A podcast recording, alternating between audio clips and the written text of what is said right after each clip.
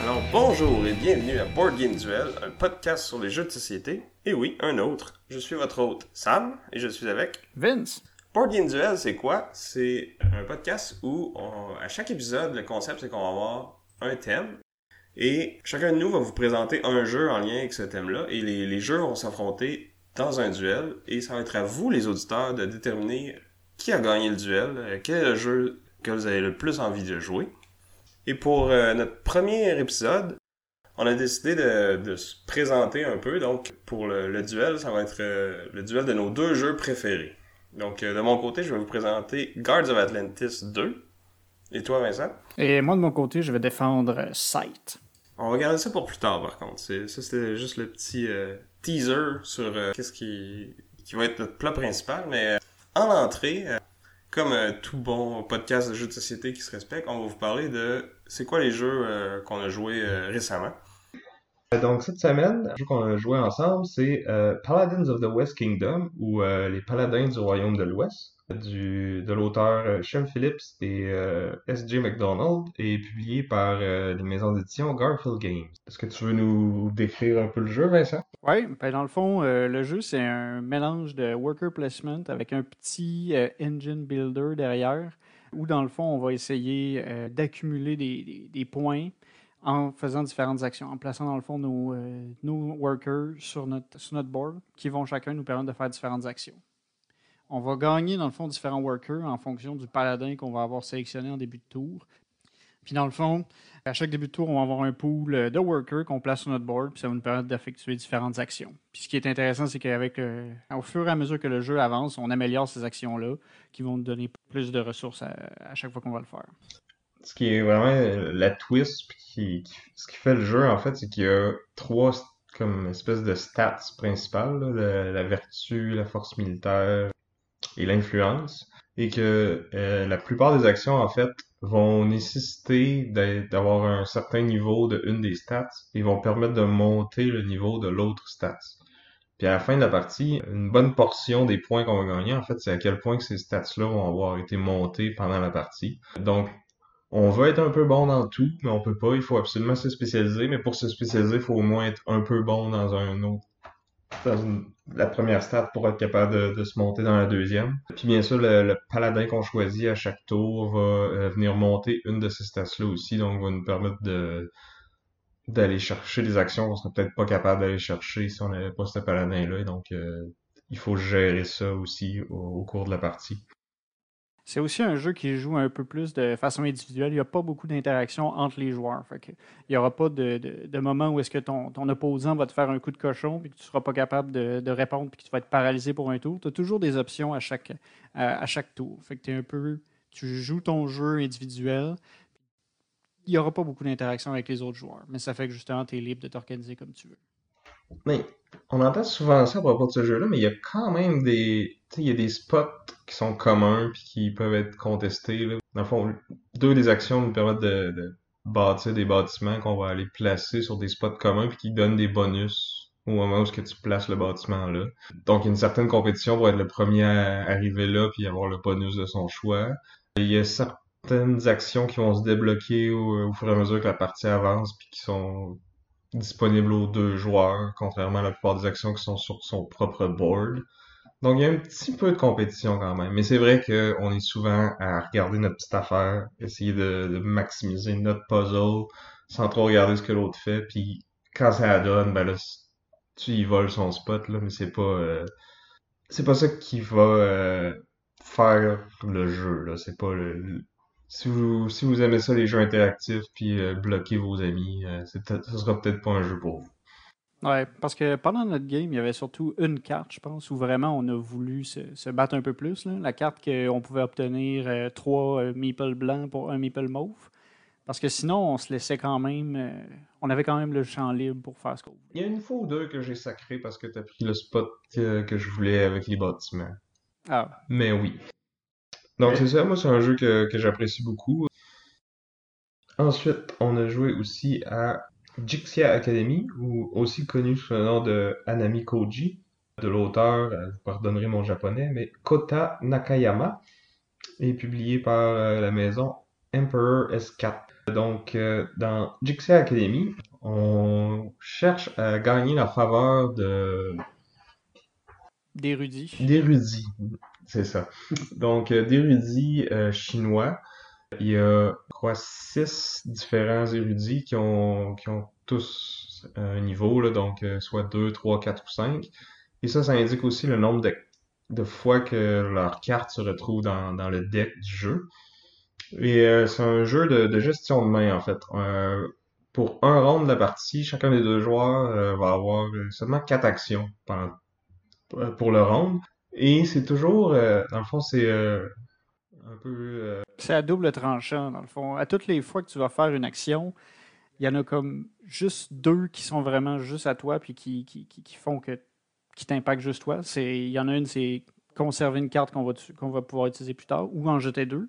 Mais les deux autres, c'est à double tranchant où tu donnes un choix à l'autre joueur. Fait que ça, c'est quand même une dynamique intéressante parce qu'il faut que tu pèses un peu le pour et le contre. Il faut que tu décides, est-ce que qu'est-ce qui va être intéressant pour ton, pour ton adversaire, mais pas trop en même temps, parce que toi, tu veux garder certaines des cartes. Fait que c'est quand même, c'est quand même cool comme dynamique, parce que faut que tu penses un peu à qu'est-ce que ton adversaire va vouloir. Fait qu'il y a un peu de mind game derrière. Ouais, c'est ça. C'est... En anglais, ils appellent ça le « I split, you choose ». Donc, euh, je coupe, tu choisis. Euh, choisis ton poison un peu, parce que dans le fond, ce que tu veux essayer de faire, c'est de donner toujours un mauvais choix à ton adversaire, mais c'est, c'est lui qui prend en premier. Fait qu'il faut que tu t'arranges pour qu'il te laisse de quoi de bon, puis, ou de, qu'il soit tenté par quelque chose pour aller chercher d'autres choses. Puis c'est un, après ça, c'est un peu du, euh, du tug of war. Là. Donc ça, ça, chaque euh, érudit, dans le fond, on, on va comparer le nombre de cartes qu'on a réussi à accumuler euh, les deux joueurs. Si j'en ai plus que l'autre, euh, l'érudit vient de mon côté. Et euh, l'idée, c'était de chercher onze points ou quatre euh, érudits.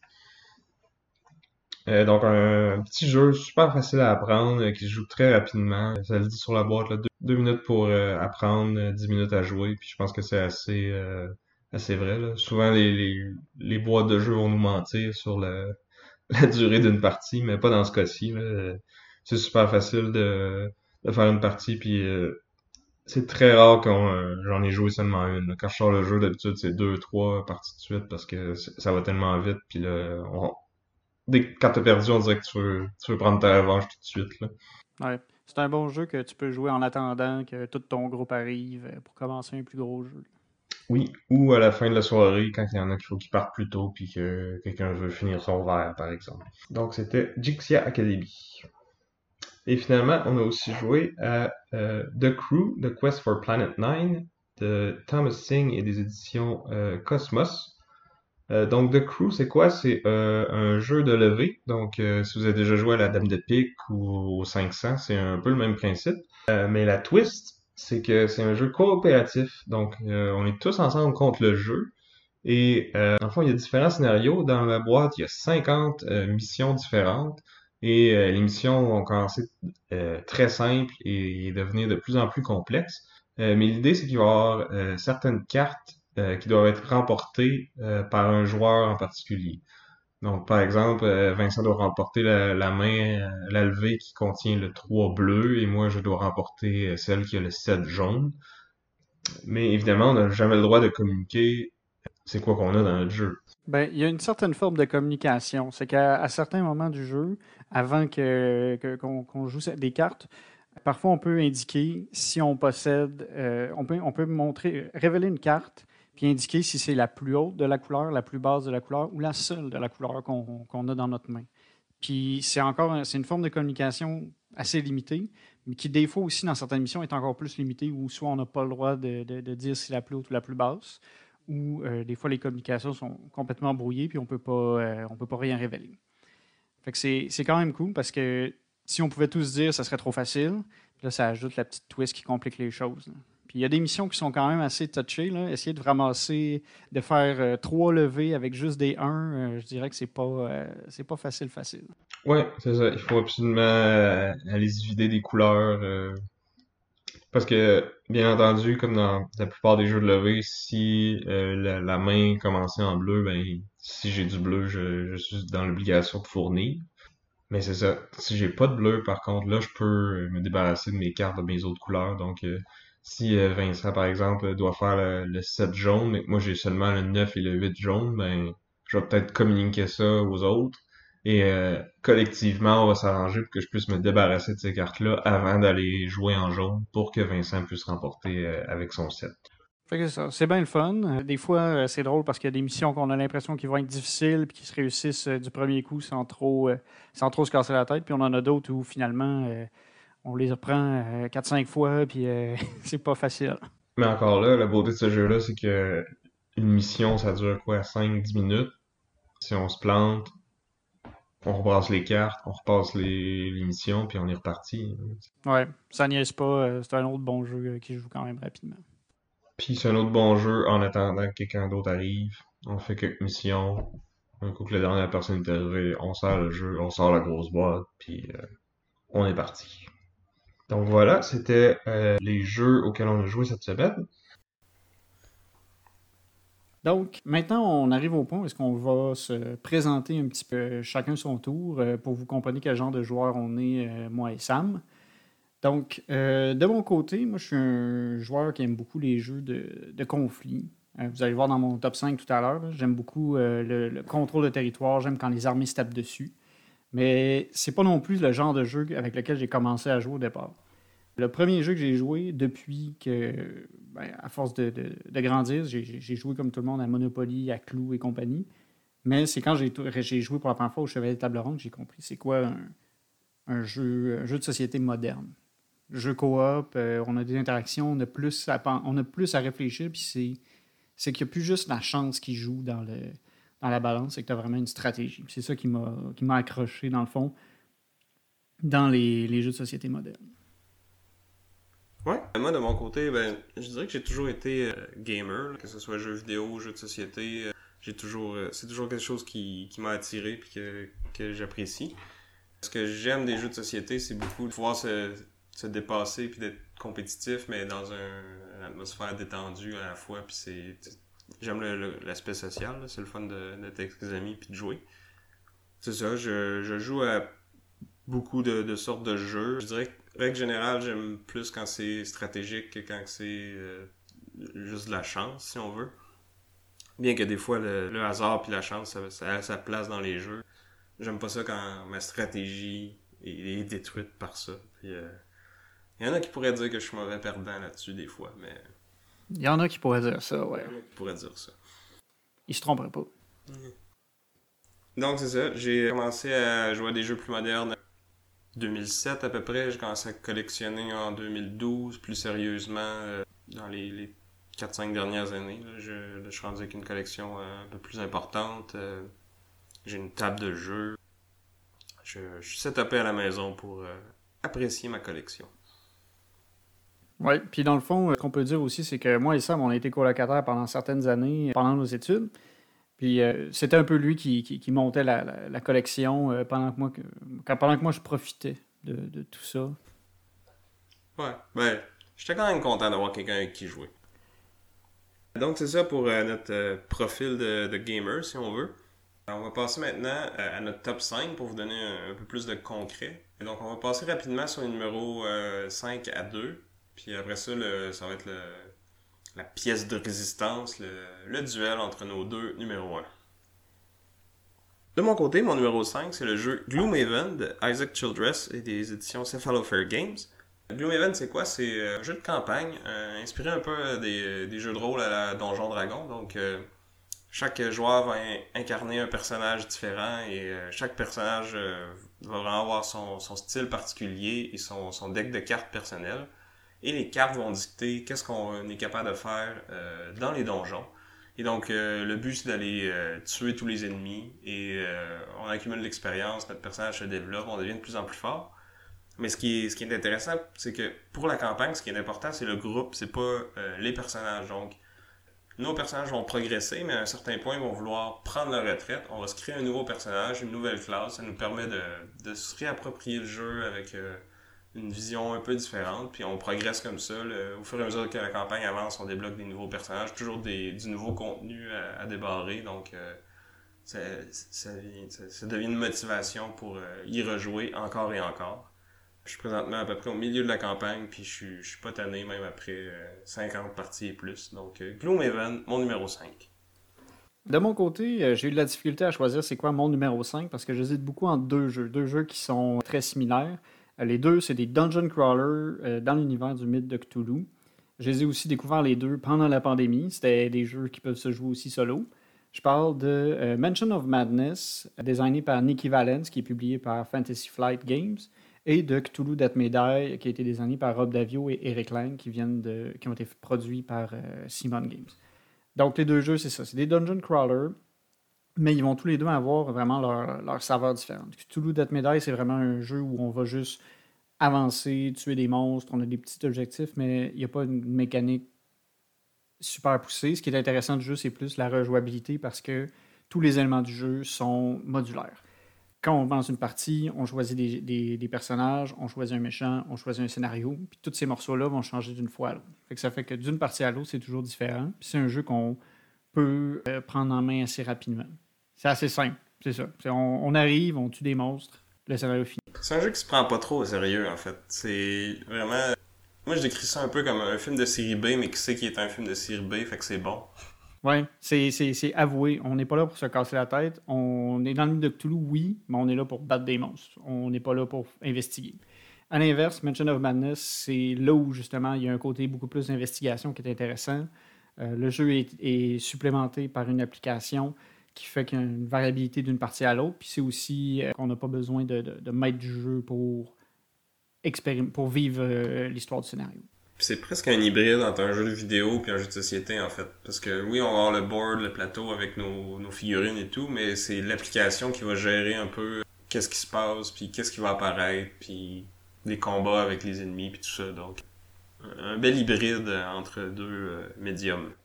Ouais. Donc, euh, c'était mon top cinq six, Mansion of Madness et Cthulhu Death May Die. On va maintenant passer au numéro quatre. De mon côté, c'est le jeu Inis de Chris- Christian Martinez et des éditions euh, Matago. Inis, c'est un jeu de contrôle de territoire, majoritairement. Euh, donc, c'est euh, dans un setting... Euh, on est des, un peuple euh, celtique, époque euh, Moyen-Âge, Antiquité peut-être. Euh, donc, on, on est un peuple celtique qui, qui explore l'île d'Inis. Donc, on a plusieurs clans qui arrivent Euh, en même temps, et euh, chaque joueur dans le fond contrôle un clan, et, et le but du jeu c'est de devenir le, le roi de la nouvelle nation d'Inis. Ce qui est intéressant en fait, c'est qu'il y a plusieurs façons de gagner, il y a trois conditions de victoire, donc on a trois, euh, trois choses à surveiller pour, euh, pour chacun des joueurs, et les, les actions qu'on fait dans le fond, qu'on peut faire dans un tour, ça va être déterminé par les cartes qu'on va euh, drafter ou repêcher. Qu'on va sélectionner au début, euh, au début du tour. Donc, c'est ça. J'ai un paquet de cartes, j'en prends une, je, je passe au joueur suivant, et il en prend une aussi, puis euh, on fait tourner le paquet comme ça, puis on se monte une main pour le tour qui va nous dire euh, ouais, qu'est-ce qu'on peut faire. Est-ce qu'on peut attaquer, ajouter des nouvelles troupes, et cetera, et cetera. Et donc, et chaque territoire qu'on contrôle va nous donner des actions supplémentaires qui vont être spécifiques à ces territoires-là. Ces territoires-là vont varier d'une partie à l'autre.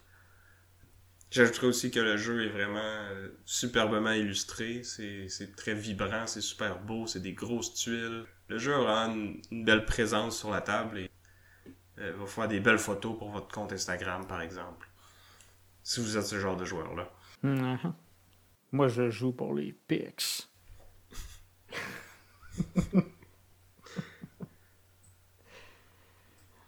As-tu quelque chose à dire sur euh, Inis? À part euh... que tu joues pour les pics. Ouais, non, non, non. Moi, je... ouais, non, j'avais... En fait, j'ai joué juste une fois à Inis. J'avais beaucoup aimé mon expérience. On avait juste joué à deux. Ce que j'avais aimé de jouer à deux, c'est que ça ressemblait un peu à... comme quand on joue à deux à Citadel. Tu sais un peu qu'est-ce que l'autre joueur va avoir, puis tu joues un peu en fonction de ça. Puis tu peux jouer en réaction, à savoir qu'est-ce que tu lui laisses versus qu'est-ce que tu gardes. Puis je trouve que ça ajoute un niveau de stratégie un peu plus, euh, un peu plus élevé. Je sais qu'ils jouent à plusieurs, on peut jouer jusqu'à cinq, je pense. Euh, quatre avec le jeu de base, cinq avec l'expansion. Mais c'est un bon point que tu apportes parce que les, ce genre de jeu-là, d'habitude, ça se prête pas super bien à deux, là, les, les jeux d'armée et de contrôle de territoire, à moins que ce soit des jeux exclusivement à deux. D'habitude, c'est, c'est moins fait pour ce, les duels. Mais Inis euh, est très différent à deux de, de plusieurs, mais quand même très bon. Et j'adore y jouer, peu importe le nombre de joueurs. Alors voilà pour mon numéro quatre, Inis de Christian Martinez et Matago. Donc maintenant, j'en arrive à mon numéro quatre, qui est euh, le jeu War of the Rings, designé par Roberto Di Meglio, Marco Maggi et Francesco Nipitello. Est-ce que je le dis bien? C'est italien. Ça, tu manquais de simagré un peu. Ah, ok, ouais, je bougeais pas assez les mains. Ouais, mais c'est pas grave, c'est un podcast, fait que personne ne s'en rende compte. Ah, nice. Et ça a été, ça a été publié par Arise Games. Donc, War of the Rings, c'est un jeu de, de conquête militaire euh, où les forces du mal s'affrontent au peuple libre de la Terre du Milieu. Donc, on a un jeu de contrôle de territoire où on a des grosses armées qui se tapent dessus. Et en parallèle de ça, on a aussi la mécanique de, du porteur de l'anneau, de la communauté de l'anneau, qui doit aller décrire, détruire l'anneau à Mordor. Donc, pour gagner une partie, on peut soit aller détruire l'anneau, corrompre le porteur, ou bien euh, faire des conquêtes militaires. Donc, il faut toujours avoir l'œil sur l'aspect militaire, mais l'aspect aussi communauté de l'anneau, parce qu'il faut pouvoir, il faut pouvoir amener l'anneau à Mordor, puis il faut pouvoir traverser le Mordor et survivre pour pouvoir jeter l'anneau dans la montagne du destin. Donc, c'est intéressant parce qu'on part avec une situation qui est assez asymétrique. Les armées du Mordor ont plein d'unités, ils ont des armées fortes, ils sont prêts à se battre. On a à côté les peuples libres qui sont pas encore prêts à se battre. Dans certains cas, ils ne se battront pas. Il faut pouvoir les activer, les motiver à, à s'en aller au combat. Puis, ils vont avoir aussi un nombre d'unités qui est, qui est très limité par rapport au Mordor. Principalement que chaque perte du peuple libre euh, est irremplaçable versus, versus euh, les, les, les... Versus les, les, les armées du mal qui peuvent euh, respawner ou... Euh, Régénérer des unités à volonté. À volonté, mais qui vont apparaître loin de l'action. Donc, ils vont prendre beaucoup de temps à revenir proche pour faire les attaques qu'ils ont besoin, parce que du côté des peuples libres, on a moins d'armées, mais au moins, quand ils apparaissent, ils sont tout de suite à l'endroit où, où on a besoin qu'ils soient la plupart du temps. Au début, on regarde le plateau, on se dit que c'est un peu désavantagé pour les peuples libres, mais au fur et à mesure que la partie avance, justement, on voit que ça s'équilibre, puis le jeu est très bien, très bien équilibré en fin de compte. Donc, euh, c'était euh, War of the Rings, mon numéro quatre. En numéro trois, c'est un numéro trois commun, en fait, on a le même. Ça a longtemps été mon numéro un, mais il a récemment été détrôné. Doublement. Mais détrôné. Ah! On a le jeu Game of Thrones, euh, The Board Game. C'est un jeu qui est basé sur les livres de George R R. Martin et non sur la, la série. Donc, c'est un jeu qui, qui était cool avant la série, imaginez. Donc, on a la carte de Westeros, euh, chaque joueur incarne une famille, on essaie de prendre le contrôle du plus grand nombre de châteaux possible. En fait, il faut en conquérir sept pour gagner la partie. La partie peut aussi se terminer après un certain nombre de tours, puis là, c'est la personne qui a le plus de châteaux qui gagne. On a des armées à gérer, on a de la politique à gérer, on a des alliances à faire avec les autres joueurs parce qu'on est à peu près incapable de, de gagner des grosses batailles sans l'aide des autres. Ça, c'est en fait un des aspects les plus intéressants du jeu, c'est vraiment c'est l'aspect politique. Avec qui on va être amis, pendant combien de temps, puis quand est-ce qu'on va trouver le bon moment pour euh, les poignarder dans le dos pour euh, gagner. Ben oui, parce que ça pourrait pas être Game of Thrones sans des poignards dans le dos. Donc c'est ça, c'est vraiment de prendre avantage euh, des autres, de, de, de les backstabber au bon moment, quand ça nous avantage le plus. En plus, le jeu est super thématique, là, chaque... chaque... joueurs vont avoir une main de cartes qui sont en fait des personnages, qui sont des membres de, de la famille, qui sont des personnages importants dans les livres, et ces, ces personnages-là ont des pouvoirs spéciaux qui, qui nous rappellent un peu qu'est-ce que ces personnages-là ont fait euh, dans, les, dans l'histoire du livre. Le thème est super bien exploité, un peu comme pour War of the Ring qu'on a parlé euh, précédemment. Ça fait euh, vraiment honneur à la, la propriété intellectuelle duquel le, le jeu s'est, s'est inspiré. Donc, c'est ça. Game of Thrones, euh, notre numéro trois commun, euh, pour lequel on a tous les deux eu des, des moments merveilleux à se taper sur la gueule puis à se crier après parce qu'on s'est fait poignarder dans le dos au moment où on voulait pas.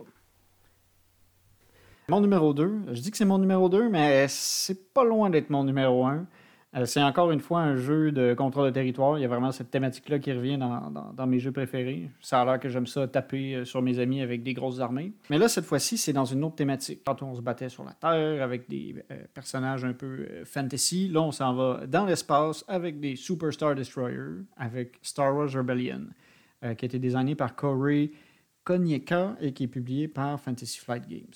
Donc, dans Star Wars Rebellion, on, a, on retrouve deux factions, les rebelles et l'Empire, qui sont en train de se taper dessus pour pouvoir conquérir la galaxie. Ces deux factions qui sont... C'est dans un système qui est vraiment asymétrique, dans le sens où on a encore une fois les, l'Empire qui a une armada fabuleuse et monstrueuse, tandis que les rebelles sont plus, sont plus pauvres, on va dire. Ils ont beaucoup moins d'unités, leurs unités sont, sont, sont, sont, plus, sont moins éparpillées à travers la galaxie.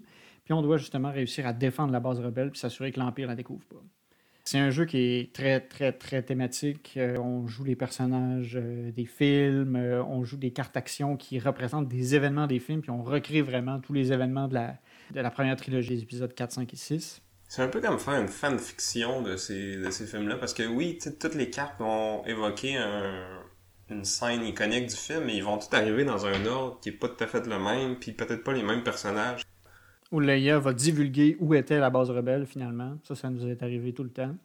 Puis on a vraiment le, le, le, une tension qui grimpe toute la game parce que l'Empire va vraiment s'expansionner, prendre la place sur le plateau, alors que les rebelles vont jouer un peu plus la, la tactique guérilla pour essayer de s'en sortir.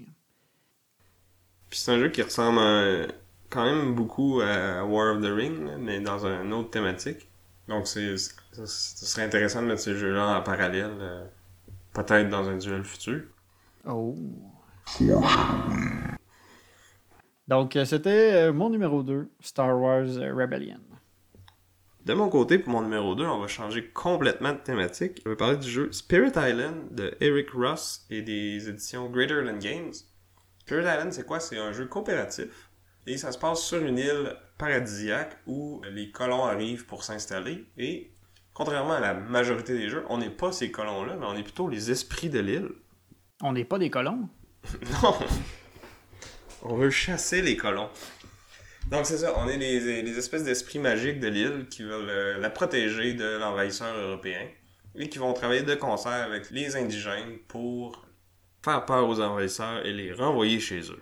Ce qui est cool, c'est que chaque joueur va incarner un esprit distinct et euh, va avoir des pouvoirs qui sont vraiment différents euh, de ceux de tous les autres euh, joueurs. Et en début de partie, on est vraiment faible, on fait juste éteindre les feux pour pour pas se, se faire euh, overrun par, euh, par l'envahisseur. On fait, on fait le strict minimum pour rester en vie. Puis au fur et à mesure que la partie avance, on va se développer, devenir de plus en plus fort. Puis euh, à la fin, on est des, vraiment des dieux destructeurs qui vont relâcher toute leur puissance sur les, les envahisseurs par des, des méga gros combos de cartes qui vont permettre de détruire beaucoup de villes en même temps puis de faire générer beaucoup de peur jusqu'au point où on va gagner la partie en... en chassant l'envahisseur de notre île. J'ai trouvé ça vraiment cool comme, euh, comme aspect, cette espèce de progression-là qu'on a à mesure que la partie avance. Puis on a aussi la chance, de, selon le, l'esprit qu'on va prendre, qu'il y a vraiment un, un choix à faire justement dans la progression de, de notre esprit. Fait que même si on reprend le même, le même esprit quelquefois, on peut choisir des chemins de progression un peu différents, puis ça altère justement l'expérience. Oui, puis chaque esprit est... On va vraiment jouer d'une façon différente. Fait qu'il y a beaucoup de rejouabilité là. Dans, dans le jeu de base, il y avait une dizaine d'esprits. Avec toutes les expansions, il y en a maintenant vingt-quatre. Il y a plusieurs adversaires qui ont changé la, la partie aussi. Donc, euh, il y a de quoi s'amuser longtemps avec euh, Spirit Island de Eric Ross et Greater Than Games. C'est maintenant le temps de passer aux choses sérieuses. Nos numéros un et le, l'éponyme Duel.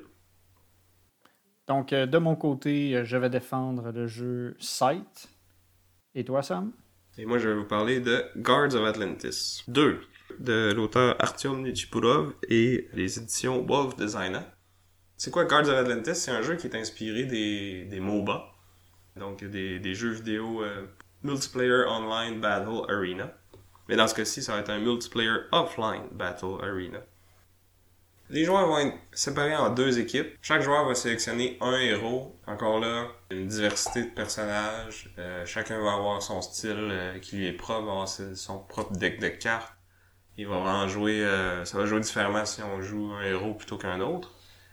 Et le but du jeu, en fait, c'est d'amener son armée de minions au trône de l'autre équipe. Mais les minions, en tant que tels, n'ont pas de, de ils vont pas bouger d'eux-mêmes. C'est vraiment les, tout, les, les actions des joueurs qui vont déterminer qu'est-ce qui arrive aux minions et qu'est-ce qui arrive au, au combat de, de l'armée.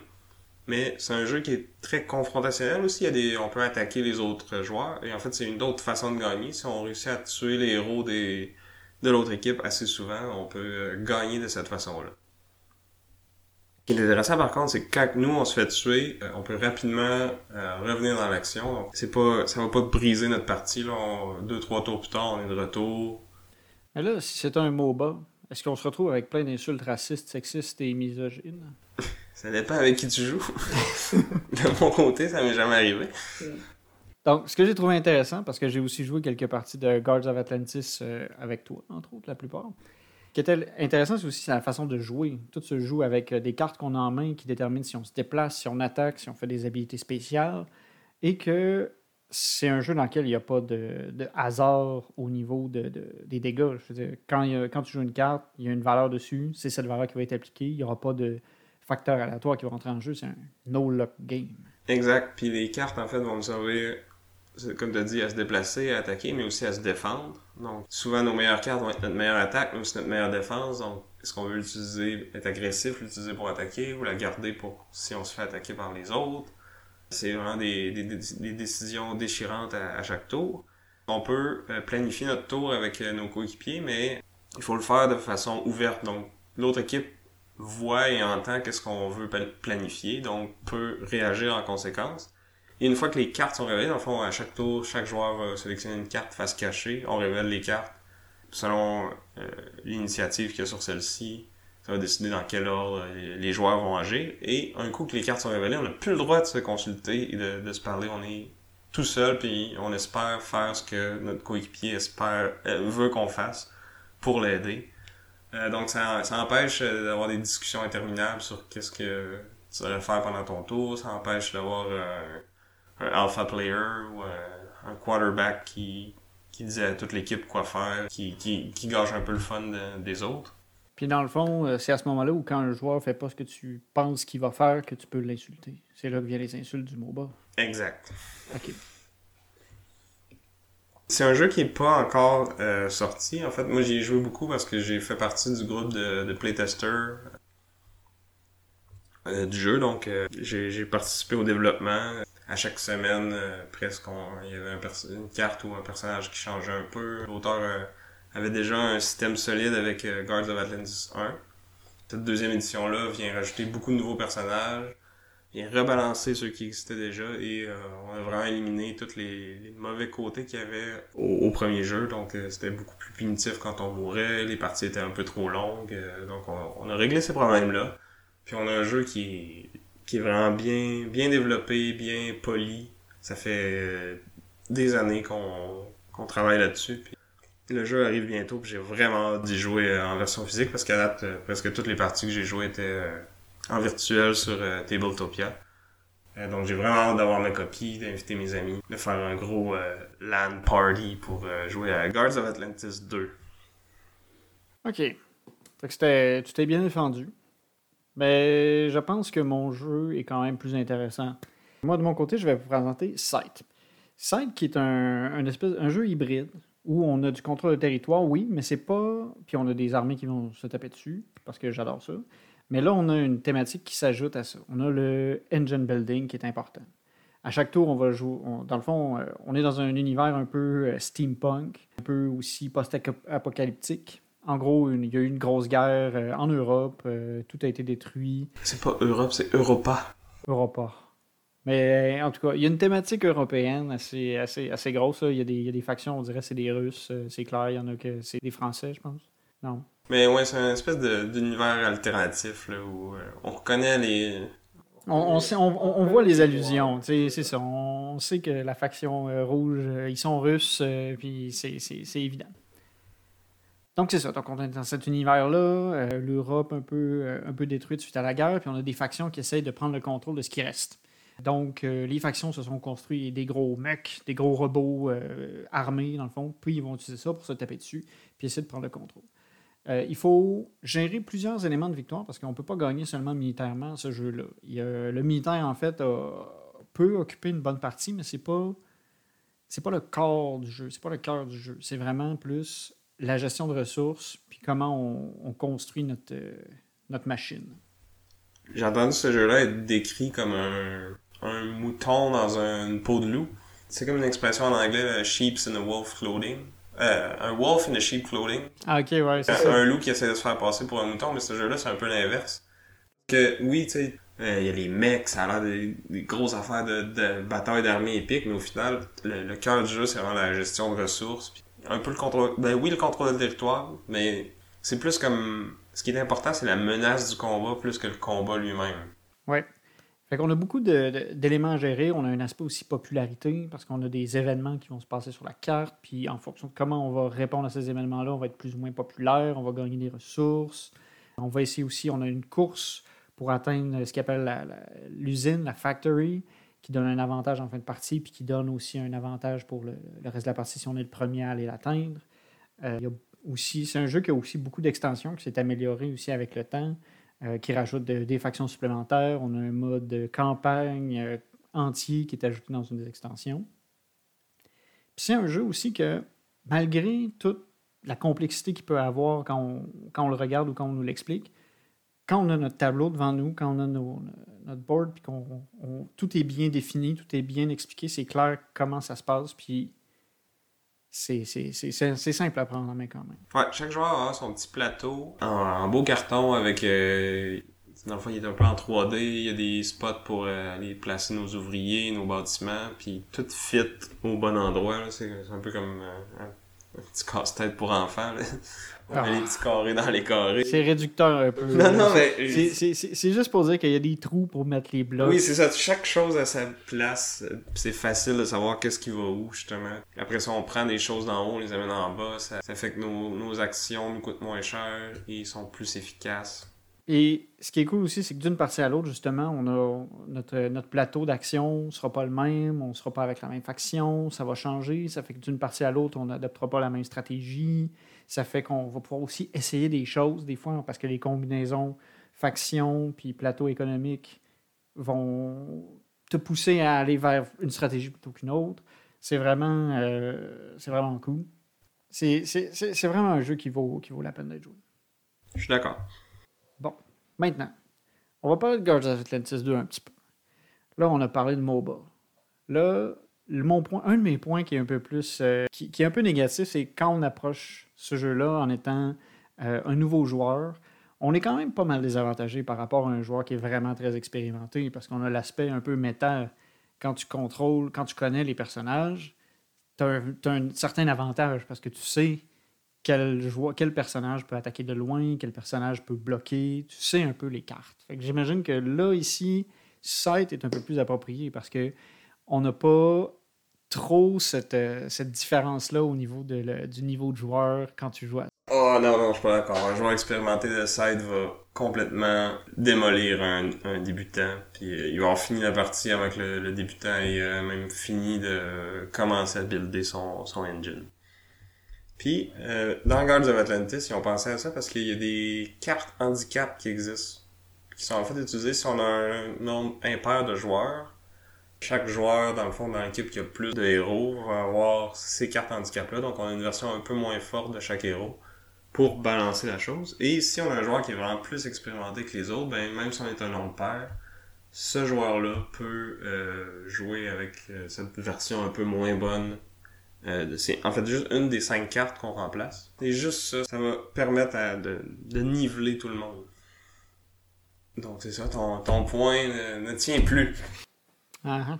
Pas tout à fait convaincu, mais ça reste que Side peut se jouer avec un nombre de joueurs euh, pair, impair. Euh, c'est plus facilement, justement. Il n'y a pas de question d'handicap qui pourrait quand même changer l'équilibre du jeu. C'est un peu plus euh, simple. T'sais, on ne désavantage pas un joueur si on joue à moins de joueurs. Ou à plus. De, en fait, je m'étais dit, genre, je vais donner mon point négatif à, à, à Guards, puis toi, tu vas pouvoir donner un point négatif à Sight. Ouais, ouais, ouais. Mais c'est dur de trouver un point négatif à Sight. C'est ça le problème. C'est tellement un bon jeu. C'est un bon jeu, mais qui peut. Tu peux le, le, le résoudre, si on veut. Dans le fond, si tu trouves la stratégie... Dans le fond, chaque, chaque faction avec chaque...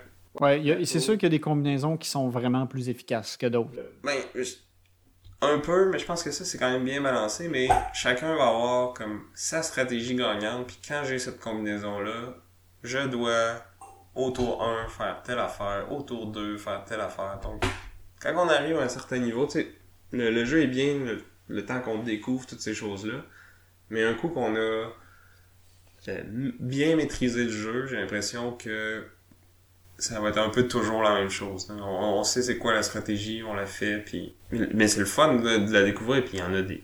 Il y en a plein, là, des... Tu sais, dans le jeu de base, il y a cinq factions, cinq euh, plateaux, donc... vingt-cinq combinaisons. Donc c'est ça, ça va être long avant qu'on découvre les stratégies de tout le monde, mais...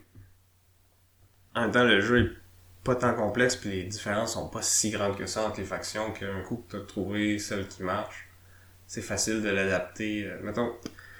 Si j'ai les rusivettes, je sais qu'est-ce qu'il faut que je fasse, puis là, dépendant de quel plateau j'ai, je vais, je vais faire quelques petits détours dans cette stratégie-là, mais j'ai une ligne directrice qui est quand même forte. Tandis qu'à Guards, il y a vingt-deux personnages, euh, chacune... vingt-deux avec euh, toutes les extensions. Le jeu de base, il y en a sept. Oui, mais euh, je le recommande avec au moins une extension, donc là, on est déjà à douze. Mettons qu'on prend juste le deux contre deux, le personnage que j'ai va en changer comment ma game joue.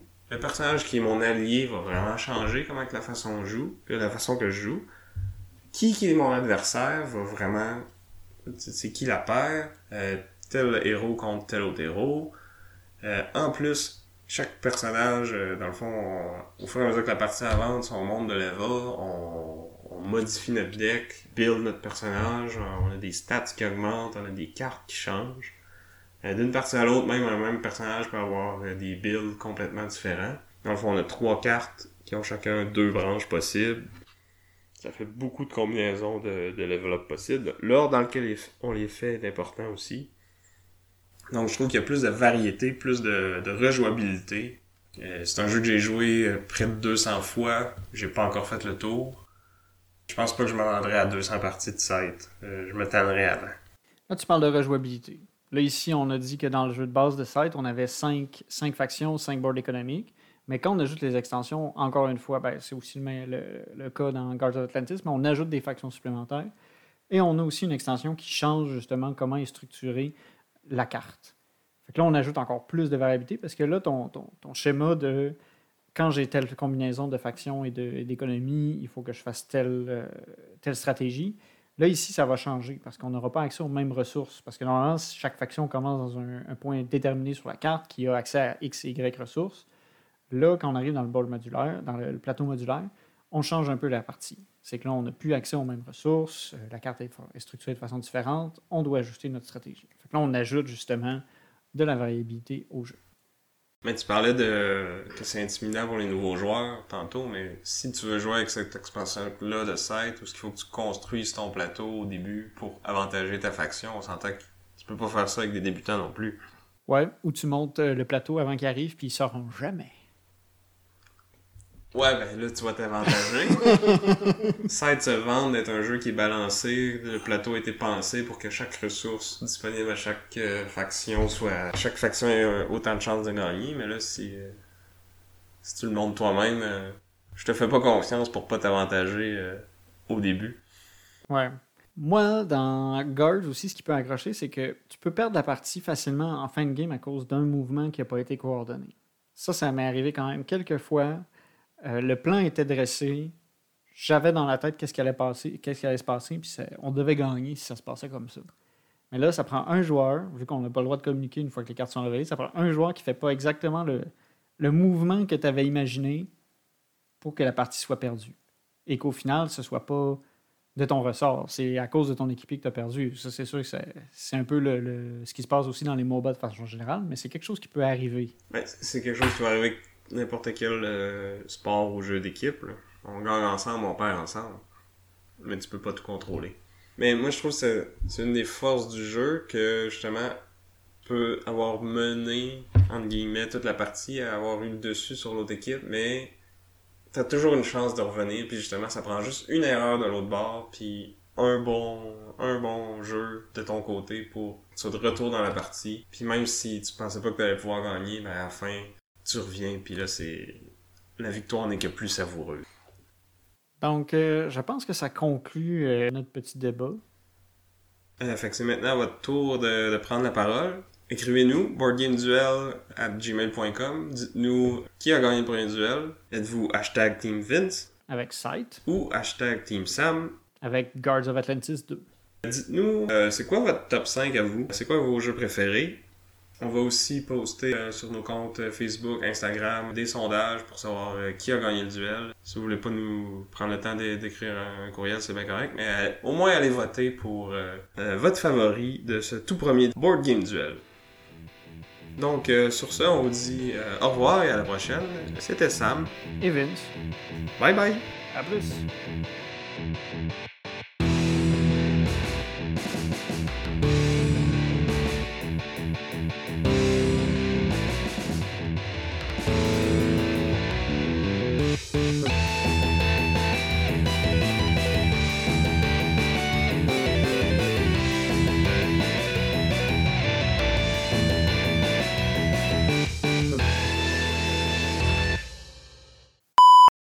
Puis, euh, comme dans la plupart des jeux d'atout, il va y avoir. Euh, euh, la plupart des jeux d'atout. La plupart, la plupart des, des, jeux de levée. des jeux de levée, il y a un atout. Euh, de mon côté, euh, mon numéro. De quoi j'ai, j'ai comme roté dans le micro. Donc là, je pense qu'on arrive maintenant euh, au euh, content. Con... Au concurrent. Au con. J'avais juste contender. C'est ça, mais dans le cas qui nous intéresse, ça va être un offline euh, Battle Arena. Fait qu'un O B A. O B A? Non, c'est un MOBA. C'est quand même un multiplayer. Ah, euh... c'est le, le O de online. Ouais, non, non, allez, j'ai fait une gaffe, là. On coupera ça au montage. En fonction de, de, de, de, de, de, de meeple qu'on va trouver dans... On peut-tu recommencer? Non.